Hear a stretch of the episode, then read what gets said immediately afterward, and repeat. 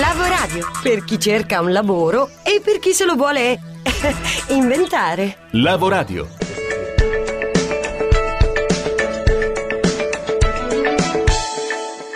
Ben ritrovati da Vito Verrastro, penultima puntata prima della nostra pausa estiva, la vogliamo dedicare interamente al processo di trasformazione digitale che è diventato il tema principale da affrontare all'interno del piano di sviluppo del rilancio in vista del 2030 e anche oltre. Tanti strumenti governativi si stanno mettendo a punto che prevedono misure per rilanciare uno sviluppo e una trasformazione digitale che vede l'Italia indietro pare di otto anni circa rispetto alla Germania e ai paesi di area scandinava, mm, ma sembra per la prima volta affacciarsi l'idea di un sistema paese orientato proprio a recuperare questo gap. Io ne ho avuto modo di parlare qualche giorno fa all'interno di un webinar Trasformazione digitale per le PMI organizzato da Fondi Rigenti, il più grande fondo interprofessionale italiano, insieme a FD Mag, la sua rivista. C'erano ospiti importantissimi per cui ho pensato di estrapolare qualche passaggio e riproporlo anche qui su Lavoradio, ad iniziare da Marco Gai, vicepresidente nazionale di Confindustria Digitale. Ecco il suo punto della situazione. È un momento molto complicato, i prossimi mesi non saranno facili, ma siccome il digitale è uno strumento anticiclico, come si potrebbe dire, quindi è, un, è uno strumento che messo in campo oggi contrasta gli effetti di una crisi, ma soprattutto ci prepara al domani, è il momento di essere più concreti eh, che mai, perché se no, oltre all'inquietudine di questo momento, potrebbe poi trasformarsi in delusione perché siamo in ritardo, ma eh, io che faccio l'imprenditore voglio vedere il bicchiere mezzo pieno, c'è un, una tecnologia, c'è un'innovazione già messa in campo da altri paesi, abbiamo visto che funziona, quindi noi partiamo da dove gli altri ci hanno messo quegli otto anni ad arrivare, considerando al centro di questo la formazione, perché se no eh, eh, perdiamo l'opportunità. Noi italiani siamo bravissimi no, nella reazione dell'emergenza.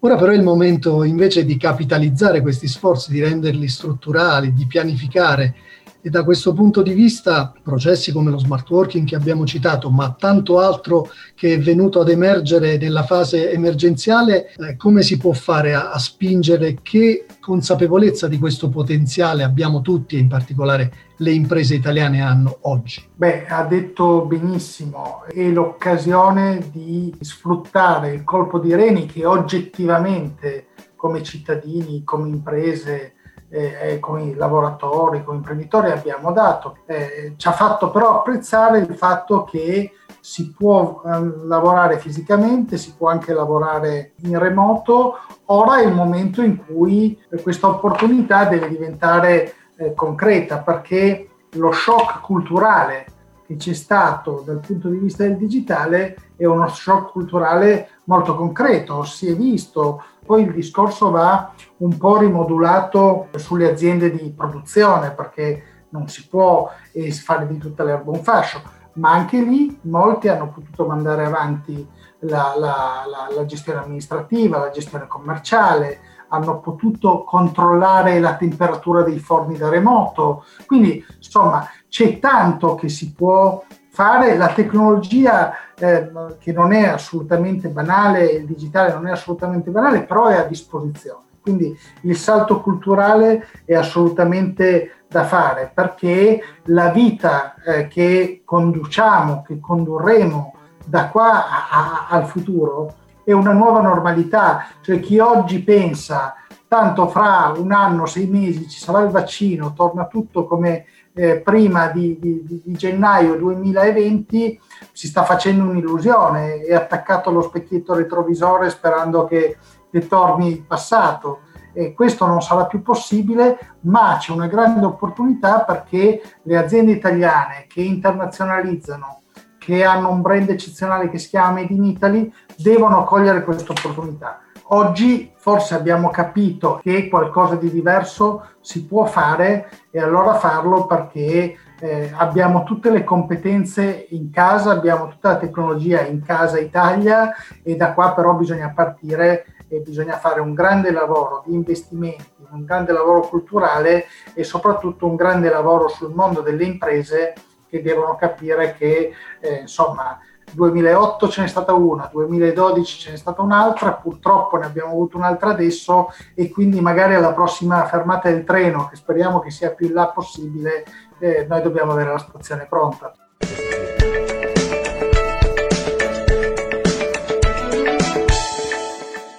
Eh sì, una stazione pronta e che abbia all'interno dei manager capaci di comprendere e di supportare questa trasformazione tecnologica, impresa non facilissima per il dato di partenza, come ci sottolinea Mario Cardoni, direttore generale di Feder Manager. Uno dei eh, problemi veri che abbiamo in questo paese è la eh, tipologia del nostro tessuto produttivo, dove la presenza di manager è ridotta insomma, in termini numerici. Eh, se parliamo del settore industria, manager sono in circa 15.000 imprese rispetto a un panorama che se insomma, lo schermiamo anche parliamo di 350.000 imprese, quindi è un perimetro assai ridotto che però è quello che poi in qualche modo porta risultati al paese, ci fa essere forti nell'export e quindi diciamo eh, porta avanti il nostro marchio del Made in Italy in tutto, in tutto il mondo. E quindi noi eh, abbiamo promosso al MISE questo voucher eh, per l'inserimento nelle aziende di un innovation manager, perché la sfida, come si diceva prima e condivido perfettamente, è una sfida innanzitutto culturale che parte dall'imprenditore e parte, dalle, e, e parte dai manager. E la nuova cultura del management e della leadership significa sostanzialmente investire tanto in formazione non solo specialistica ma anche quella relativa alle soft skills perché ci vorrà un coinvolgimento diverso del personale, una trasmissione della cultura aziendale orientata al cambiamento, innestata sulla fiducia, una guida verso un futuro nonostante la grande incertezza che abbiamo di fronte. Allo stesso tempo poi occorre avere forte visione orientata ai mercati, a lavorare in filiera, a riconsiderare le catene del valore, insomma si profila per i prossimi anni proprio una nuova tipologia di manager eh, assolutamente trasversale e specialistica allo stesso tempo. È pronto il mondo dei manager ad accogliere questa nuova grande sfida? Noi abbiamo dirigenti in settori che sono ormai, insomma, voglio dire, non, non hanno nulla, nulla, da invidiare a quello che succede negli altri paesi e quindi sono bravi, operano aziende digitalizzate e quindi sanno perfettamente eh, gestire questi modelli organizzativi nuovi.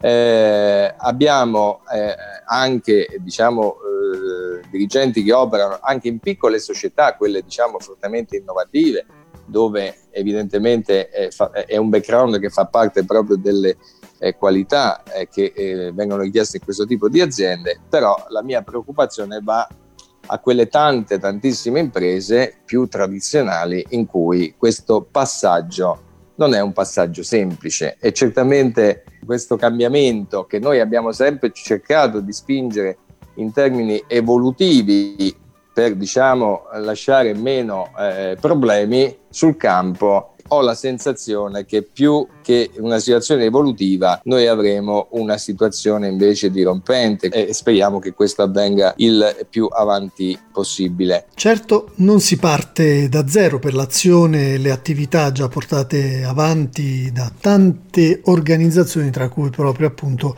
Feder Manager abbiamo in questi due anni preso per mano, accompagnato per mano, formato, riorientato un migliaio di manager. Migliaio di manager di cui una buona parte erano fuoriuscite dalle aziende per una per situazione di mercato, li abbiamo quindi riportati ad essere oggi spendibili sul mercato eh, per, con le eh, caratteristiche che vengono richieste. Oggi bisogna attrezzarsi, cominciare a ragionare per eh, operare in un contesto che è molto diverso, dove regna l'incertezza, dove è maggiormente fluido e soprattutto la velocità del cambiamento ne, ne sono le caratteristiche.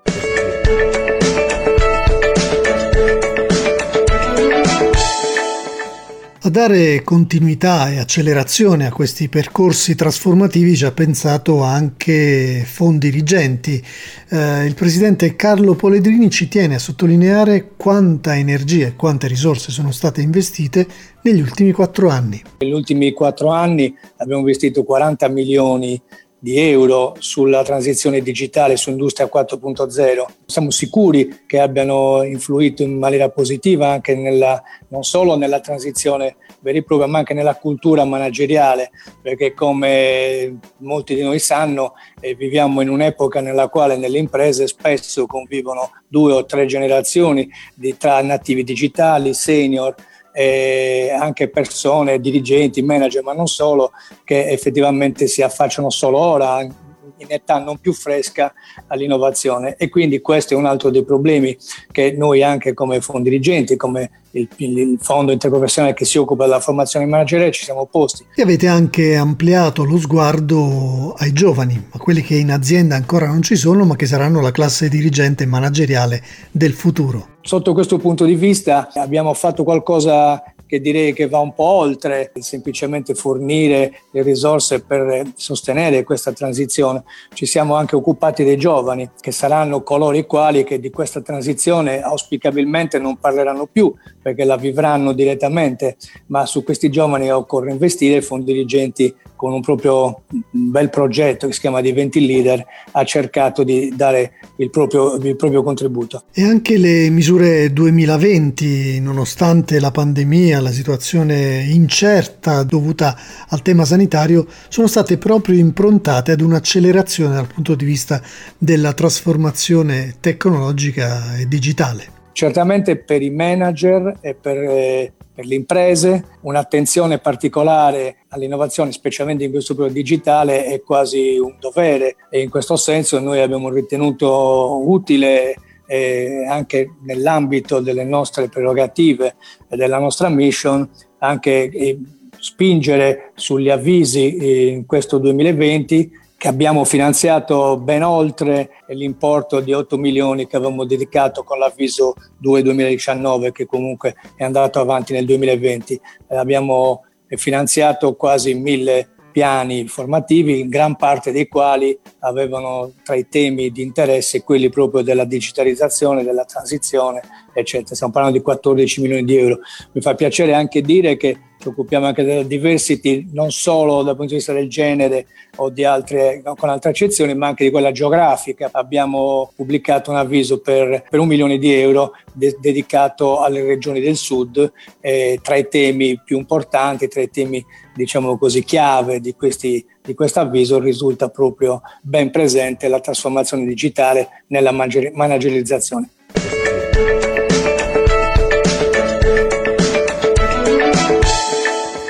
Trasformazione digitale dunque come elevazione della managerialità e come processo culturale prima di tutto.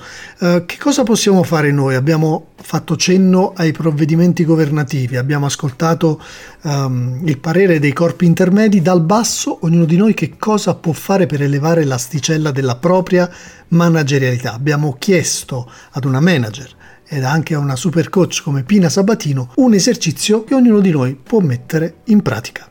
La prima cosa che devi fare è elencare 10 punti di forza che ritieni di avere, ad esempio precisione, autonomia, carisma, eh, proattività, responsabilità, qualunque cosa ti venga in mente. Quindi non razionalizzare, ehm, ma scrivi tutto ciò che di getto ti viene in mente. A questo punto eh, seleziona da questa lista quattro, e dico solo quattro punti di forza su cui ti senti davvero forte, magari anche pensando a quello che è lo specifico ambiente di lavoro nel quale sei inserito oppure, perché no, eh, l'ambiente di lavoro per il quale ti stai candidando. Il secondo step è quello di associare ad ogni punto di forza una tua descrizione, quindi in pratica si tratta di dire che cosa quella parola vuol dire per te. E oltre alla descrizione, cosa fondamentale, devi associare almeno un esempio specifico che dimostra che tu davvero possiedi quel punto di forza. Quindi se hai scritto ad esempio onestà, potresti dire ad esempio che uh, la parola onestà per te vuol dire ammettere sempre quando uh, si fanno degli errori e potresti raccontare un esempio specifico che dimostri in quale situazione sei stato capace di ammettere i tuoi errori. Ovviamente ecco, gli esempi possono essere presi dalla nostra vita personale, dalla, addirittura anche la vita studentesca, perché no, oppure dalla nostra vita lavorativa. Un consiglio che ti do è quello magari di sentire anche il parere di un amico, di un collega che ti conosce bene e che sia abbastanza obiettivo nei tuoi confronti, eh, abbastanza obiettivo appunto anche da raccontarti eh, esempi specifici con i quali può testimoniare questa tua caratteristica. Con il resto dei punti di forza che hai inserito nella lista ti consiglio di fare un'altra cosa, e cioè quello di riflettere un po' pensando a quello che è il tuo futuro professionale e cercare di capire, di immaginare quali sono i punti di forza sui quali vuoi investire. Questi altri punti di forza, che lo sono probabilmente ad un livello minore rispetto ai quattro che hai individuato, possono diventare una sorta di tuo piano di sviluppo personale e professionale, quindi qualcosa sul quale tu puoi investire, magari anche eh,